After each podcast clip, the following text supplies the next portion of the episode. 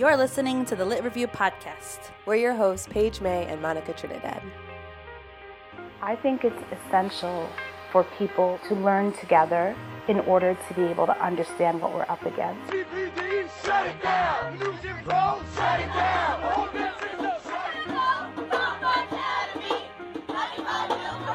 We must disrupt. We must disobey. We must agitate. We must escalate. We must break. We must create. We must abolish. We must transform. I remember it. She was shot by my house. In sharing our ideas, we're stronger. Welcome to Chicago, this is home for most. This is the home of the wealthy making cameos. This is the house of the heartless, the home of the cold. Man, my dog gets more acknowledgement than homeless folks. This is the house of generations caged in arty homes. Hey everyone, you're listening to the Lit Review Podcast, a literary podcast for the movement. And this is episode 49. Today we're diving into the complicated world of the nonprofit industrial complex. What the heck is the nonprofit industrial complex, you might ask? Keep asking and we'll tell you all about it. This is going to be a really great episode, but before we get started, just want to ask, how are you doing today, Monica? I am good. I am staying inside my house all day today because it is negative three, but feels like negative 23. And so I'm not going the fuck outside. And I'm very thankful for our guest for making it over here to my house today. So thank you. And I'm also really excited about this coffee that I'm drinking right now. And it definitely tastes better in this fancy new lit review mug we just got in. Hey! I, oh, Page is trying to do ASMR with the coffee mug, but not, there was no sound. Um, so if you want your own lit review mug too, then you should become a monthly sustainer of our podcast through Patreon. At patreon.com, you can sign up to make monthly donations of a dollar or more, and this helps us cover our costs to sustain the podcast. And in return, you will get our endless appreciation and a bunch of other perks, including stickers, invites to live recordings, bookmarks, books, and of course, our one of a kind limited supply coffee mug. Uh, you can start your monthly donation by going to patreon.com slash the lit review today. Special shout out to Bridget Gallagher and David Harris, two of our current patrons. Thank you so much for helping make this project possible. We really, really appreciate you. So, today we're talking to a really magical person in Chicago. Our guest is a queer disabled femme organizer who is a huge fan of funding, community led philanthropy, and spreadsheets. And for those that don't know me very well, I am also a huge fan of spreadsheets. So, that's why we get along so well. So, Joy Messinger is on the show today, and we'll be talking about The Revolution Will Not Be Funded Beyond the Nonprofit Industrial Complex by Incite Women of Color Against Violence. Full disclosure Joy and I are actually co workers at Third Wave Fund, the only activist fund led by and for women of color, intersex, queer, and trans folks under 35 years old in the U.S. And so, for those that aren't familiar with Third Wave Fund, we actually ensure young women, queer, and trans youth of color have the tools and resources that they need to lead powerful movements through monthly rapid response grants and more long term capacity building grants. And so Joy manages Third Wave's rapid response and multi year grant making programs and supports our grantees and applicants through the grant seeking process. So before I say more about Joy, because I could rave about Joy all day, um, welcome to the show, Joy. How are you doing today on this cold ass negative four day in Chicago? I'm good. I braved the cold to make it over here. The like five or six block walk through Rogers Park, but I have three layers on top and two layers on bottom, so made it with all my fingers and toes intact. Yes, thank you. Thank you so much for coming out this way. So, um, we start the show off every time the same way. We really want to know who are you, uh, what do you do, and why do you do it?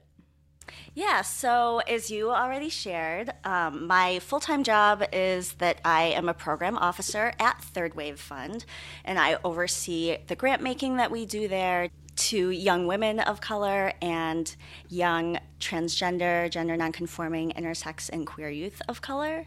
Um, I also do, as part of my job, uh, what's called donor organizing within the philanthropic world, which I'll talk about a little bit, and kind of how interesting and sometimes strange that can be. Um, and then outside of my paid work, uh, in addition to just spending a lot of time with my really cute cat, um, I do a little bit of community organizing um, and have lived in Chicago for eight years and done organizing with Asian and queer and migrant justice um, communities throughout that time in a number of different ways. So, again, the book today is The Revolution Will Not Be Funded, which at the time that it was first released was authored by Incite Women of Color Against Violence, but they now, their title is Incite Women, Transgender, and Gender Nonconforming People of Color Against Violence. Is that correct? Yes. Beautiful. So, what, what led you to read this book? So there were a number of things that led me to pick the book up. Um, I think it has a really catchy title the title was uh, the same as the 2004 conference that led to uh, the compilation of the book, which I can go into like a, a full history in a moment. Um, you know, I was also back in my slam poetry, spoken word days, and so Sarah Jones had just come out with her poem and wait, song. were you a fan of? Wait, you were a fan of slam poetry, or you did slam poetry? I did slam poetry, tree, tree, tree. um, I did not know that. I don't do it that much Okay, anymore. okay. it's a it's a different scene in Chicago. um, but Sarah Jones had come out with uh, "Your Revolution Will Not Happen Between My Thighs," and so you know that name plus the earlier kind of callback to um, Gil Scott Heron was very catchy to me. In addition to the fact that um, it's a it's a critical look at philanthropy and funding and how nonprofits have re- how all of it has really impacted organizing and social movements. I was thinking about that, and as I was reading the book, realized that um, you know I had experienced this, just hadn't had the language for it before. So first, before we dive in, can you just define like what is the nonprofit industrial complex? I feel like a lot of times I, I mean, the only time I hear industrial complex is with the prison industrial complex, right? Um, and so the nonprofit industrial complex is a very uh, new term for me. So can you just maybe break down what that might mean, and then I have a follow up question for that. Sure. So, uh, the idea of a, like a, a system industrial complex started um, when Dwight Eisenhower was talking about the relationship between uh, like the U.S. military, the U.S. government, and um, arms dealers, and like people who sold stuff for the military, and how that uh, he predicted was going to become a really fraught relationship. Um, and he predicted that correctly, which, for folks who kind of know about Dwight Eisenhower's history, just in imperialism in the, military, is you know, interesting that that concept came from him, but it speaks to this idea of like a system of relationships that, um, in, in so many ways, is like meant to produce profit and money rather than to achieve like some sort of good goal. Um, and so we see that in the military industrial complex, in the medical industrial complex, the prison industrial complex, where uh, because it's so intertwined with capitalism, like the the purpose co- becomes to make money rather than for you know any other kind of pretend goal of rehabilitation or uh, world peace or anything like that. So when we move that sort of thinking over to the nonprofit world um, we think about this relationship of networks and organizations and also still the government um, that is there for a number of reasons. Number one to um, to make money and to like have money be within a particular system so that would be like within the nonprofit 501c3 system and have money funneling through that um, to have a a way for folks to put wealth into like a tax-free shelter. Um, so um, I'll talk a little bit about foundations and can share a bit about like how foundations came to be. Um, but it's a way for folks to um, to both like do some good um, as as they or others may see it, but then also keep their money uh, safe from being taxed and be able to pass it down from generation to generation.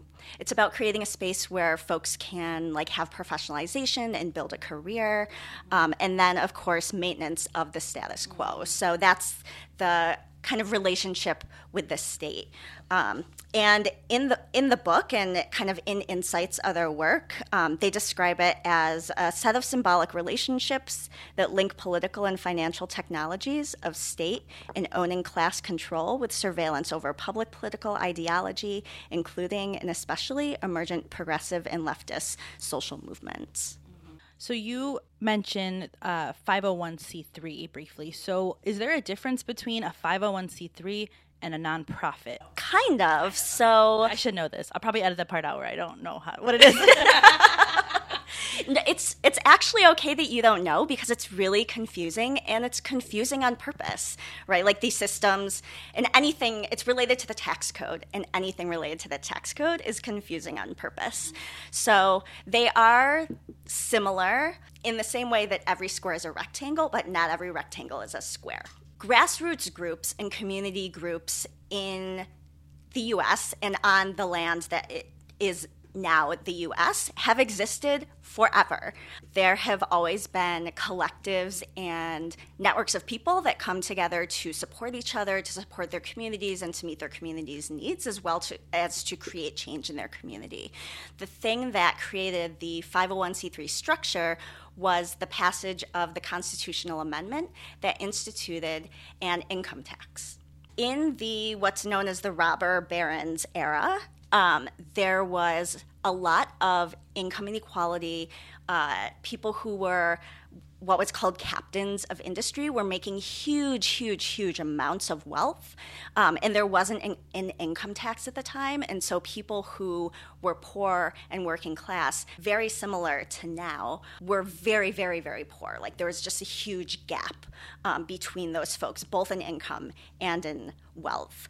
As part of what was then referred to as progressive reforms, the 16th Amendment was passed, and this instituted a federal income tax. And so, as I like to say in workshops or other places where I'm doing this sort of like demystifying philanthropy education, after the income tax came along, then we also had ways for people to figure out how to not pay income taxes around the same time as the passage of the income tax, um, different individuals, namely Andrew Carnegie, Rockefeller family, the Sage family, created foundations that their wealth would then be used to pay for the public good of the community. So, arts, uh, hospitals, schools.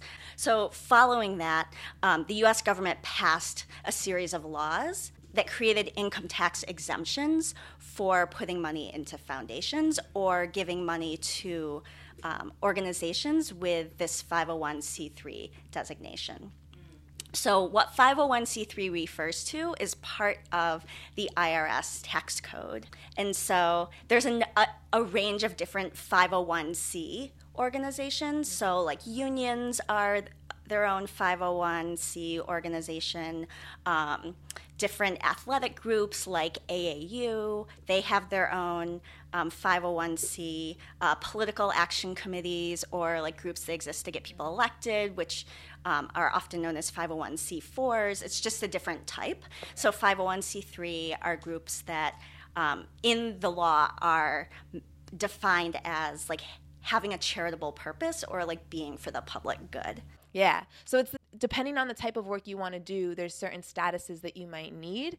And they make it very, very difficult to, to get those things. And also, it becomes a way that you have the state looking at everything that you're doing. Exactly. Um, which it can be, you know, really concerning when we're talking about, you know, our organization having young people whose names we don't want on things, right? We don't want to expose them to the state any more than they already are. And so this is how just like that C3, C4, all those those words, right? Facebook. I think the Facebook donations things, like Assata's doesn't have one because you need to be a 501c3. But I believe when you make a donation through Facebook, they collect all of that information. And so again, this idea of like it's not really trying to do anything good for the world. The goal is it's making someone money. Yeah, and non I mean nonprofit is just kind of an umbrella term mm-hmm. for any group that's not distributing any excess money they have at the end of the year to other people. Mm-hmm. So like and you know like huge institutions are nonprofits and it doesn't mean that they're not making money it just means that they're not redistributing the money that they have left over at the end of the year Can you actually walk us through the book a little bit more? Um, so, if we haven't mentioned this yet, it's a compilation, right? So, it's it's a bunch of different authors, sort of short essays, and I'm wondering if you can talk about, you know, eh, do you have any favorite authors that are in there? Any favorite uh, essays? What are some of the major themes that come up as you read along? So, before I do that, I'll give a little history about the book um, and about the folks who wrote the book. So, Incite Women of Color Against Violence, and now uh, Incite Women, Tran- Transgender, and Gender Nonconforming People again, uh, of Color Against Violence was founded in 2000 um, after a conference that they had at the University of California, Santa Barbara, I believe. Um, I always get Santa Barbara and Santa Cruz mixed up. I'm so sorry, California.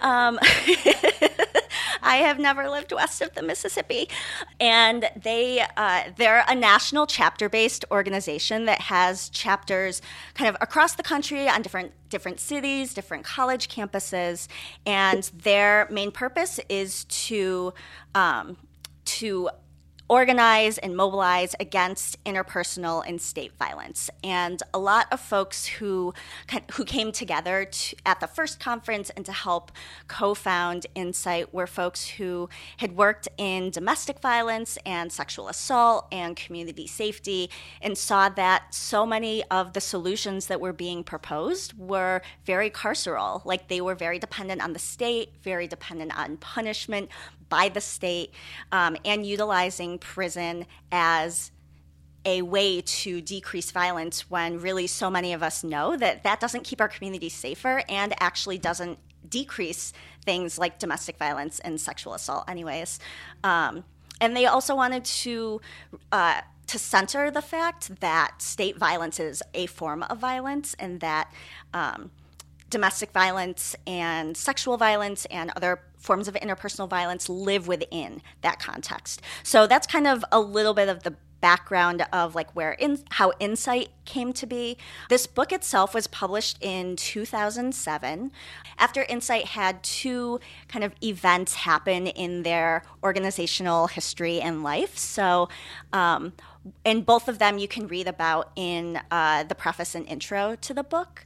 Um, but one of them was they traveled abroad um, to India and were meeting with um, organizers and activists there who were really questioning, like, why are you trying to get money from rich folks in the government? Like, how does that make you feel like you are going to make any change? Like, if they wanted that change, they would have let it happen already.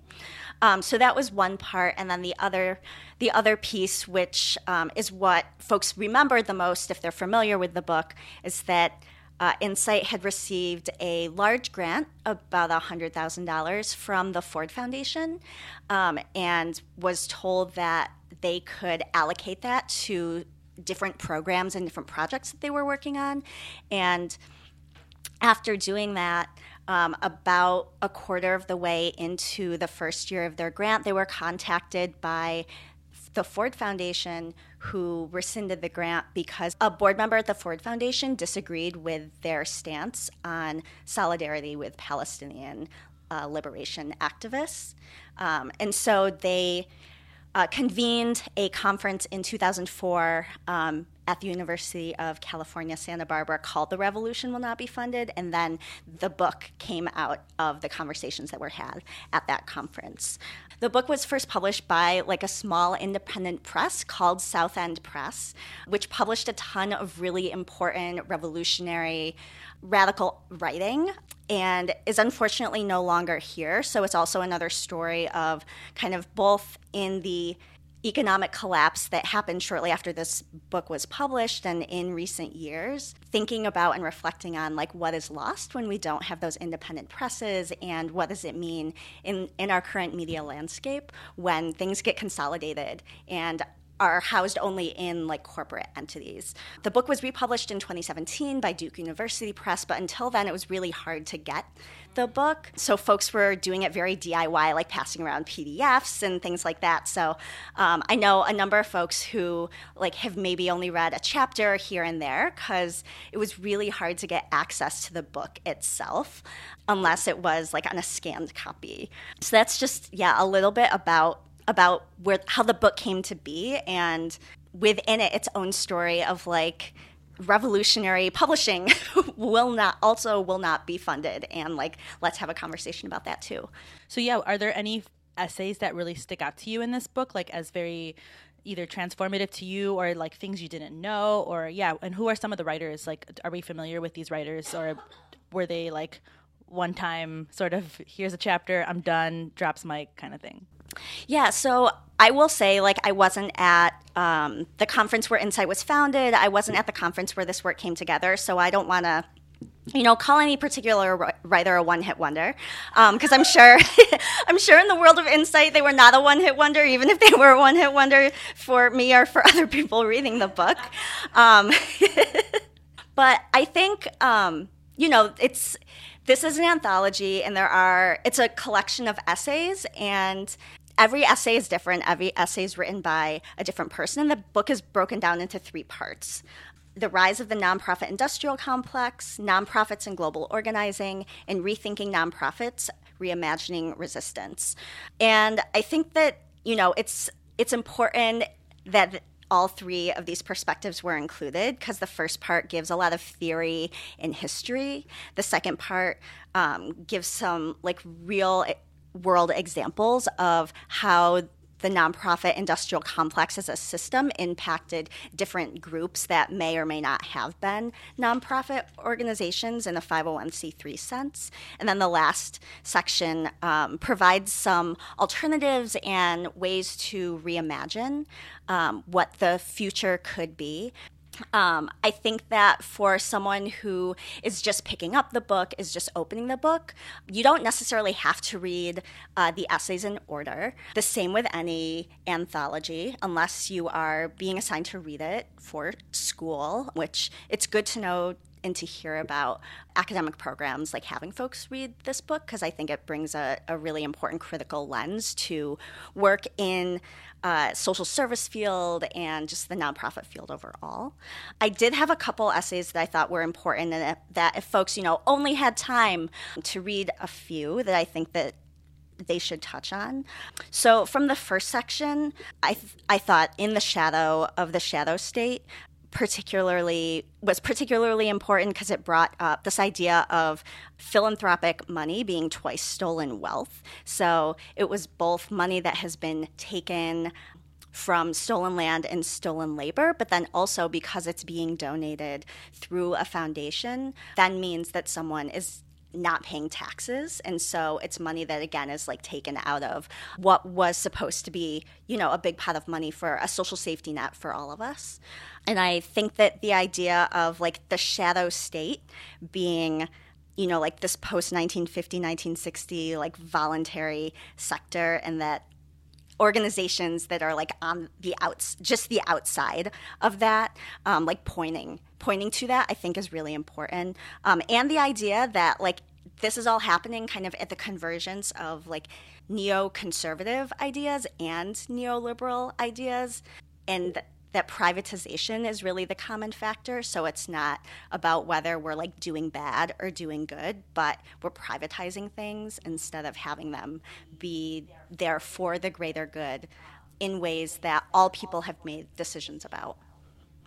Okay, I'm actually thinking of something I read in college that was talking about internationally the ways that, you know, there are term non-governmental organizations I think comes up a lot more, but that things that used to be part of how the US will kind of um, offer loans, right? Or like um, through the World Bank, through IMF, like all these sort of international things, the US sort of strong arms these other countries and says, you know, we'll partner with you on this trade thing or we'll give you a loan through the World Bank, but you have to essentially tear down the, your social safety net and we'll replace it with US non governmental organizations, right? Um, and so you have things that used to be a service that were just a given to how things were are now only available through these nonprofits or non governmental organizations that are controlled usually by outside people.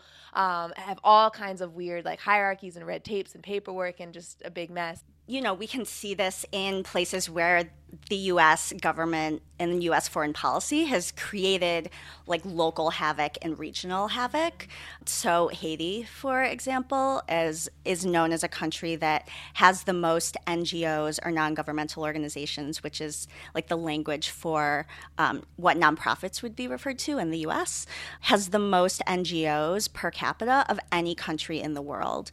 And part of that is that Haiti also, like the infrastructure of the government, for many reasons, U.S. foreign policy um, and intervention being like a huge contributing factor, like they don't have an infrastructure for the way to like get services to people that need them the same way that might exist in another space.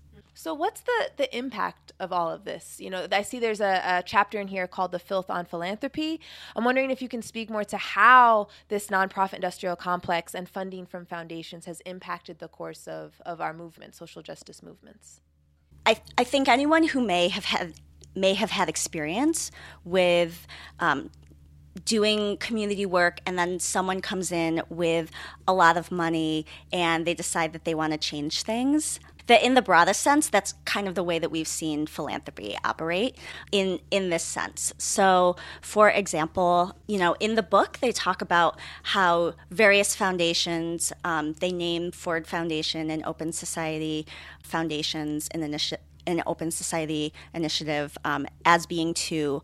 They may name um, Buffett and Gates Foundation, um, but if not, there are, there are a number of other books that do um, as coming in and really applying their own strategies for what they think is right. So for example, um, taking instead of funding an activist or movement building um, or base building strategy, funding electoral strategies. So, trying to get folks um, elected into office and um, encouraging people to organize within a system that already exists rather than being critical of that system by providing individualized leadership development initiative funding for, say, you know, 10 executive directors of 10 different organizations rather than funding for um, an organization to um, train all of their people up or even like people in their community who are not trained up in organizing techniques or even just yeah, the shift from organizing to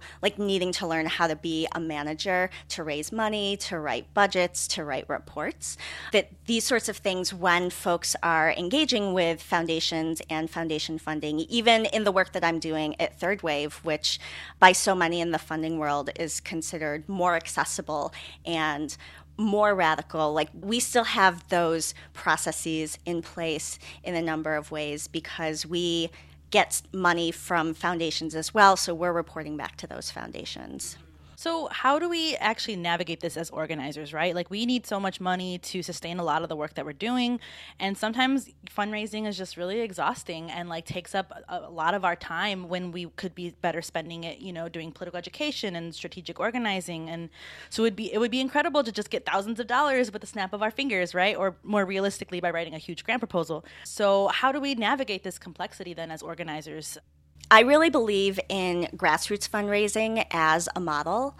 Um, and I know that there are, you know, even within the book, various takes on whether grassroots and individual fundraising from the people in your community and the people around you is the best approach. But uh, there is also a theme of like when the money is coming from the people in your community and the people who are doing this work and for whom this work will be benefiting, that it has the broadest level of sustainability because it's not folks who you know could change their mind and then half your budget is gone or 100% of your budget is gone. Um, by from the government or from a foundation that's not connected to you. And it also means that when you're getting money from your communities, you are accountable to those communities and answering back to those communities rather than answering to people who like don't live there, have not had the same experience as you, don't share your identities, that sort of thing, which in many cases um, is is what can happen sometimes with foundation funding, especially if it's a foundation that's not located where you're living grassroots fundraising is uh, one one technique um, that I would that I would suggest. And um, when there was a queer Asian organization in Chicago that I used to be part of. At the time, we didn't take any foundation money because we didn't want to be on the hook for having to, you know, complete a certain number of uh, deliverables. We wanted to be able to keep the space for what the community wanted it for, which for that time was, you know, a little bit of organizing, a little bit of social um, togetherness, mostly coming together over food, and community building and education with each other. So we did a lot of grassroots fundraising from within our communities, had a lot of events, and we had a small budget, but we were also, you know, really rooted in the people that we were working with and people felt really connected to the work. I think that that may have changed a little bit. I'm not in the leadership um, of that group anymore, but it still is not an organization that necessarily has a lot of paid staff. Um, and so the, the direction of that hasn't always changed. I know that both of you are in organizations that rely heavily on grassroots fundraising, so I would actually be really interested in hearing your thoughts on like grassroots fundraising as a model yeah, I mean, I, it's fascinating to me with Assata's. I deal a lot less with the like grant applications and that process, but I see how much work that takes. I mean, it's tremendous. The the applying for grants, the the interviews you have to do for them, and then once you get the grant from a foundation, it's not over. I mean, there's a lot of reporting you have to keep doing and site visits and people kind of checking in. But our grassroots fundraising, I don't know the exact percentage that we're at right now, but we really try to have like a mo- like a significant amount of our funding coming from just regular people who know us not by you know sort of um, what's the word like heavily curated reports that we're releasing but rather more just uh, w- the work that we're doing and the impact that people see in that work or, or what they judge to be valuable. And so for us, that means that's why social media can be really important, quite frankly. It's how you sort of are reporting out to the world, like, hey, we're doing this. And we, to be quite, quite we don't put most of what we do, we don't put on social media, right? Like our day to day of what Assata's is doing isn't tweetable. It's it's not doesn't do well on. It's, it's not viral. Um, it's a lot of relationship building and just supporting each other. Um, but that's why these moments of of of um, of, of protest, right? What big campaigns are really, really important. Telling that story is important for people to see. Community orga- organizing works. Look at what when you are organized, you can we can win. Um, and now we're engaged in the citywide campaign. And, and, people, what's beautiful to see is like people fund that. People are very, you know, we're um, we're able to put out a call and raise enough money to send 30 young people down to the Highlander, right? Which was a tremendous expense, and it was covered completely. It was actually such. There might have been. I think there was one rapid response grant we got. It's interesting interesting, and I don't know if I've ever told you this, Page, but one of the things that I learned from you actually that's impacted my analysis as a grant maker was the in the ways that you talk about Assata's work and the work that you had previously done with We Charge Genocide and other groups um, fighting against criminalization. The term that you had used was um, the slow spade work of community and how, yeah, and how like that work is not always sexy. It can't always be photographed, but it happens and it needs to happen in order for those photographable viral moments to happen. And like I said, it's really impacted my analysis as a grant maker and knowing what it actually means to fund community organizing and not just moments, single moments of direct action. Yeah, I think just to, I mean, you said so many things I would have said um, around just like the grassroots fundraising piece. And I think the only thing that I would add is that um, with For the People Artists Collective, we've only, like, we literally created a coloring book that documented grassroots efforts in Chicago to then not only to archive and document our histories, but also to fundraise, right? And like that, like that coloring book literally sustains us all year long, like every year, every time we make a new one. We're not, I don't think we're doing one this year uh, or for this past year, but I think something that we just now are recently, you know, tapping into is grant writing. And, and, you know, we're thankful to get two amazing grants from the Crossroads Fund here in Chicago. And, but actually through my work at Third Wave Fund, I've learned so much from like, Nicole, right? Nicole does so much amazing like donor organizing and you know like I just witnessing and watching that process of like oh, not only is it important to like get money from our community to like sustain this work but it's also important to like build relationships with them and and like thank them right? Sending thank you cards like at the end of the year is something that we do now right? And like uh just naming that working class people and like low income folks and like women of color black women are always sustaining and doing donor organizing and activism and we just we don't see it like that. We only think of like rich white people that are like sustaining our our movements but it's it's not. It's it, it like it's like people like Tarana Burke who are like you know literally taking money out of their out of her pocket to like uh, photocopy things when me too was not heard of at all except for like in her community right? And so i think about that a lot and i think about how yes we need the like we need the grants sometimes because it's super helpful but also like yes absolutely grassroots fundraising is like what we really need to be focusing on and like what really actually does sustain a lot of the work that we see across the country across the world. Monica, so I think that to bring it back to the book, one of the um, one of the things that made me think of was um, the the in the essay our cops in our heads and hearts one of the things that paula rojas talks about in that book is like a role for workers in an ngo or even within a volunteer collective can be doing some of that service work some of that administrative work and then not be participating as voters or decision makers and then I also think about just that, you know, not everyone in movement work is an organizer or that organizing can look so many ways. And so it, those are also the things that you're naming, like tasks that are part of grassroots fundraising, of relationship building, and like writing thank you cards. Like, those are also the pieces that people can take part in and can the ways that we can bring people into the work, even if they're not comfortable with like phone banking or door knocking or doing a direct action or even asking people for money. That there is a place for all of us and that there are so many things that people can do and bring to the work. And then the other thing that it made me think of is you were talking about how, yes, like people of color and women and immigrants and all these folks have been doing this work forever, is that, yeah, like philanthropy did not start with Andrew Carnegie. like philanthropy existed in the indigenous communities that we took land from all over the world and that like networks of care and mutual aid have existed forever for sick people, disabled people, um, people who are moving to new places, um, people who are, you know, being oppressed by governments or societies. Um, that like there's always been this kind of collectivist tradition of like we have to take care of each other, or we are like we are all that we have. We are the best that we have. And one thing that I was had actually one thing that I had missed from the book.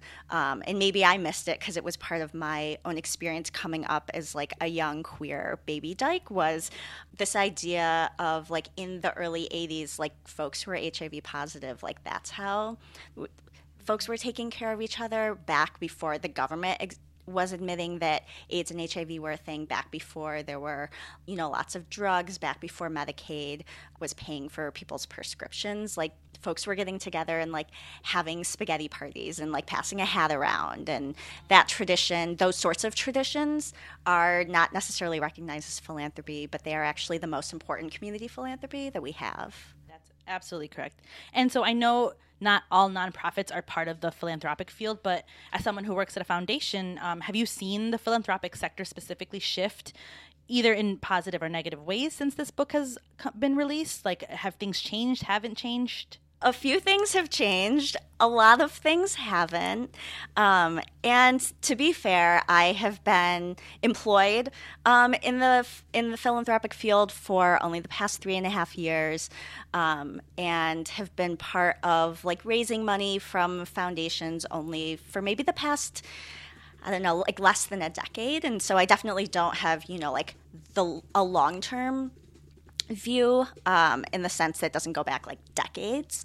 But what we did see after this book was published was that stock market crash in 2007 that like 2007 to 2009 pretty much and what happened from that is that foundations really pulled back on their giving so a private foundation um, usually the ones that are like named after families um, or corporations are kind of really recognizable ones um, they they make their money from having a really large savings account called an endowment that makes a ton of interest every year.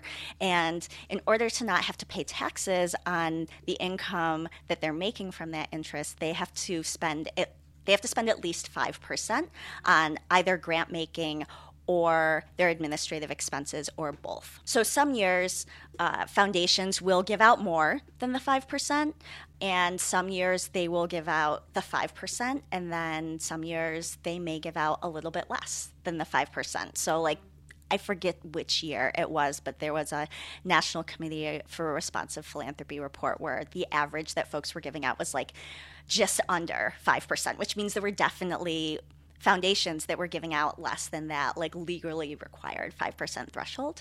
And that was something that folks saw during the the crash of 2007 2008 because so much of how how much interest you can make on this big savings account that you have um, on your endowment is dictated by the stock market. And other things that I don't fully understand, um, even in my like general understanding of economics and finances. Like I just don't fully understand the stock market. So that's one trend that we saw is that people like really pulled back on giving to radical strategies, giving to uh, new and innovative things, wanting to take risk.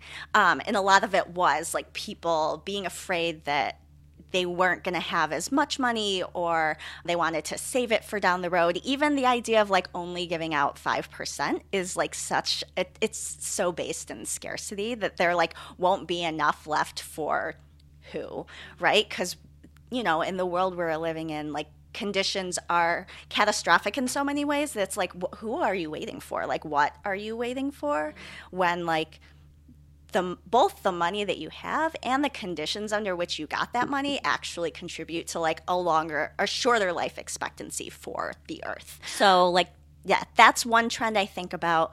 Another trend that I think about in terms of like what has changed is um, that there's there's a little bit more attention now to uh, racial justice work, to reproductive justice work, to trans led organizing, to all of these communities who haven't received philanthropic funding in the, past, in the past, funding from foundations.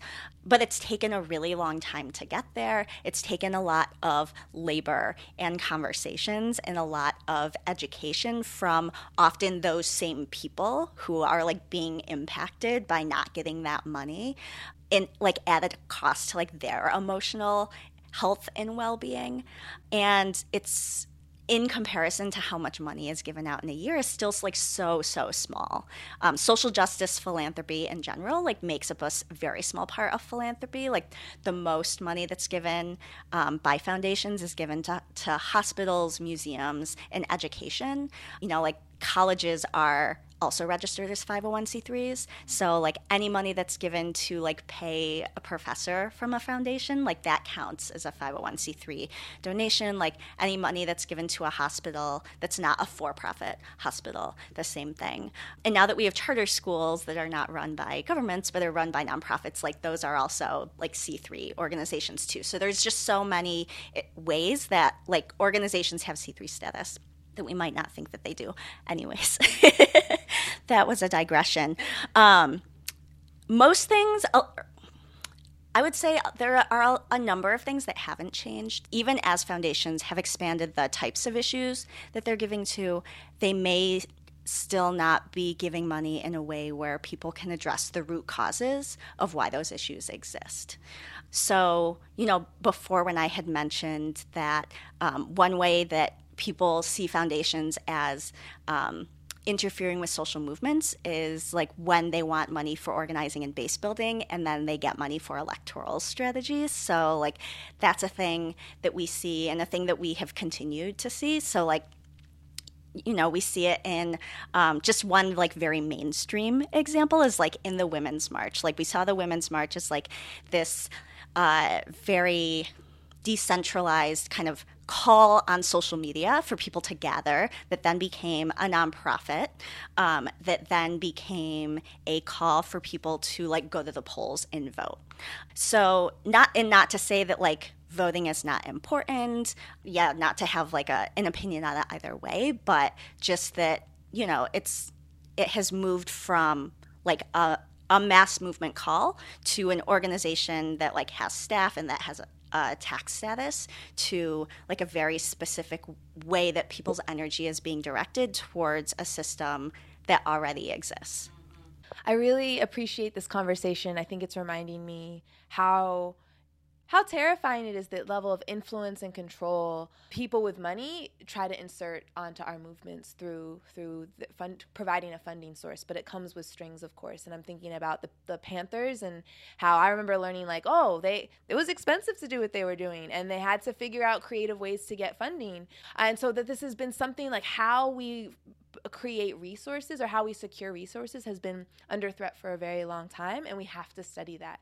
And i think the panthers are a great example of of creative solutions that are all in the spirit of self defense, not just in a physical altercation, but just thinking about what do our communities need to defend themselves. And you use this language around networks of care and mutual aid, and that's an indigenous concept. And so it's that history is there, those practices are there, but it's so critical that organizers read this book and study that history so that we can protect ourselves.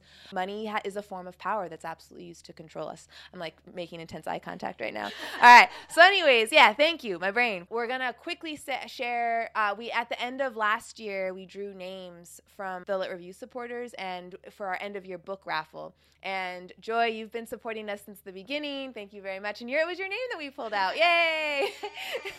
I'm so excited because the books that I got were actually ones that I wanted to read.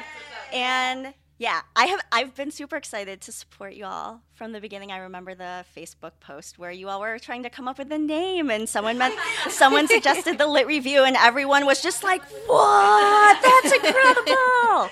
Yeah.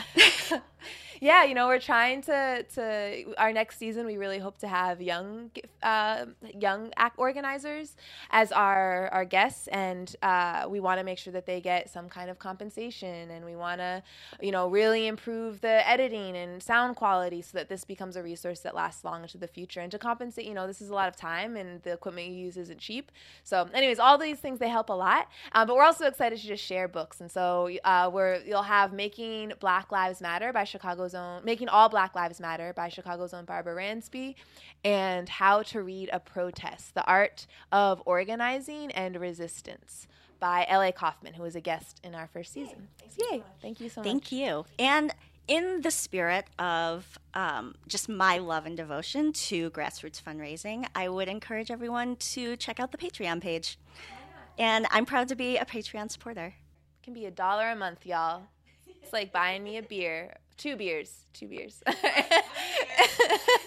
Depends on where we go. I do like my craft. All right, I'm a little bougie with the beer. But if yeah, I'll have you close this out though. You know, as in as always, thank you so much for your time and sharing all of your insights. And would love to hear a favorite passage to close us out. I'm going to read a passage from Radical Social Change, which is the opening essay in part three of the book, Rethinking Nonprofits, Reimagining Resistance. Um, and I chose this passage um, because it, it speaks to what I had mentioned earlier the importance of investing in the long term work, not just what um, can go viral, not just what um, can look pretty in a report or even can be reported on in a report. There's so much work that is done in communities that it's hard to write or even sometimes talk about if you're not experiencing. The struggle for revolutionary change in this country has been derailed not only due to institutionalization of social justice movements, but also because of our inability to quiet our egos. Individual leaders and organizations are constantly playing the fame game, reinventing the wheel and promoting their own names instead of focusing on what is truly needed to bring about change. Sometimes what is needed is not so sexy. Sometimes the most radical thing we can do is to follow the lead of others. Social change is only radical if it promotes struggle and growth at every level for the society at large in our intimate and everyday relationships and internally within ourselves. It's interesting to to note the central role of horizontal, consensus based, shared leadership in all the emerging revolutionary movements in Latin America.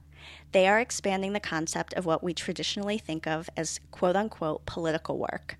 There, the process of working for change and social justice is intimately tied to how people live their daily lives. This is what I think many of us at Sister to, to Sister cherish about the collective work that we're trying to do, even while understanding and acknowledging the many contradictions and challenges. It is thorough and integral, and it challenges us to try to model our vision for a different world. So often we are confronted by the lack of integrity and hypocrisy of those who do not practice what they preach. We are so trapped into hierarchical, corporate, nonprofit models that we are unable to structure ourselves differently, even when our missions advocate empowerment and self determination for, oppre- for oppressed communities. When we begin to have the courage to imagine alternatives to the molds we find ourselves in, then we begin to practice what we preach. Our commitment becomes much more about the process we use to engage with our communities than about the work, my outcome, what I'm able to produce and this is truly radical.